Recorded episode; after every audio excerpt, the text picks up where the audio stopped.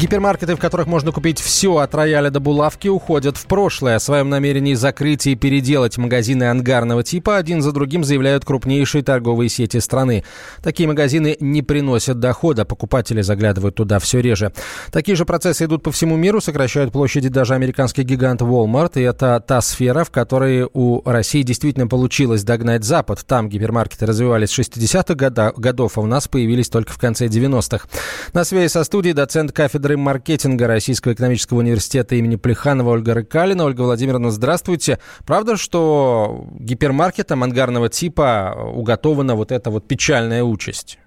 Здравствуйте. Похоже на то. Действительно, это общемировая тенденция. Э, в той же Америке наверняка практически все видели страшные картинки заброшенных молов, молов там, где существуют крупные гипермаркеты. Э, все больше э, большую популярность принимает формат магазин у дома. Люди живут более э, интенсивной жизнью. Наверное, все-таки на сегодня уже не настолько зависимость общества потребления, поэтому я думаю, что гипермаркеты в России ждет примерно такая же участь. Э, это будет не завтра, это не будет не послезавтра, но вполне может быть, что у нас через несколько лет произойдет такая история. Что, что немаловажно, не надо забывать разви, развитие интернет-торговли. А, часть э, компаний молодцы, то есть часть компаний, которые имеют гипермаркеты, сейчас обладают точно так же достаточно мощными интернет-магазинами, которые сами с собой, по сути дела, воюют, есть занимаются определенным образом каннибализацией. А насколько, с вашей точки зрения, вот э, крупнейшие торговые сети э, адекватно и вовремя реагируют на эти изменения, если говорить сейчас о России? Или пока нашим все-таки не стоит сильно беспокоиться? Да ну что вы, вполне адекватно, вполне вовремя. Ну, во-первых, начнем с того, что часть э, сетей у нас э, все-таки отечественных.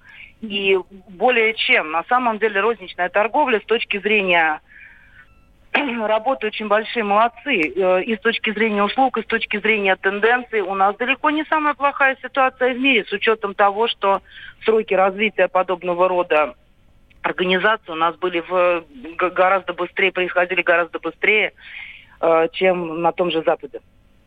А если взять столичный регион, то какую роль в этом, с вашей точки зрения, играет вот а, деавтомобилизация Москвы, то есть а, создающиеся условия для интенсивного развития общественного транспорта, а, на который все больше москвичей пересаживается, потому что все-таки в такие большие магазины а, ангарного типа в них нужно ехать на своем автомобиле на целый день, закупать и привозить. А в условиях развития общественного транспорта как раз вот магазины у дома имеют гораздо гораздо э, большее играют, значение. Играют, играют, достаточно серьезную роль играют, играют в этом роль развития интернет-торговли, но надо понимать, что здесь играет роль не только развитие общественного транспорта, потому что те же самые пробки многочасовые для того, чтобы доехать для этого мола, в общем-то, совершенно не бодрят. Поэтому развитие интернет-торговли и деавтомобилизация частная, конечно, здесь тоже сыграют свою роль.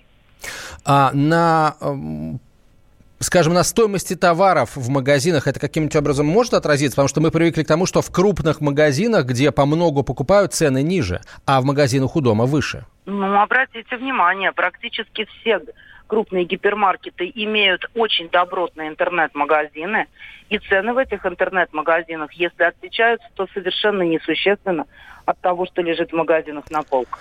Спасибо вам большое, Ольга Владимировна. Ольга Рыкалина была на прямой связи со студией, доцент кафедры маркетинга Российского экономического университета имени Плеханова. Теперь не только студенты, но и школьники будут сдавать зачеты. Эти зачеты будут заноситься в аттестаты. Министр просвещения Ольга Васильева рассказала о нововведениях для учеников. А по таким предметам, как ИЗО, физкультура или музыка, будут ставиться именно а, зачеты, а не оценки. А, эти меры давно напрашивали, считает обозреватель комсомольской правды, глава общественного совета по развитию образования Александр Милкус. Давно надо было так сделать. Я думаю, что Ольга Юрьевна Васильева, которая по первому образованию учитель музыки, прекрасно понимает вот это решение, и она его продвигает довольно давно. Мне кажется, это вот э, правильная история. Другое дело, что, на мой взгляд, вот такие предметы, как э, музыка и рисование или ИЗО, они у нас почему-то считаются второстепенными. Для современной школы развитие таких эмоциональных, творческих навыков через вот эти предметы, оно очень важно. Не важно, какие оценки ставить на уроках, а вот развивать эмоциональные Э, образование, эмоциональный интеллект с помощью вот этих предметов. Это очень важно, потому что потом оно скажется на хороших оценках по математике, физике, биологии, химии, русскому языку. Доказана связь вот этих предметов.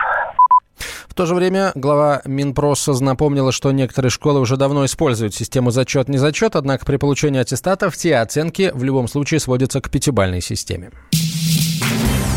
Темы дня.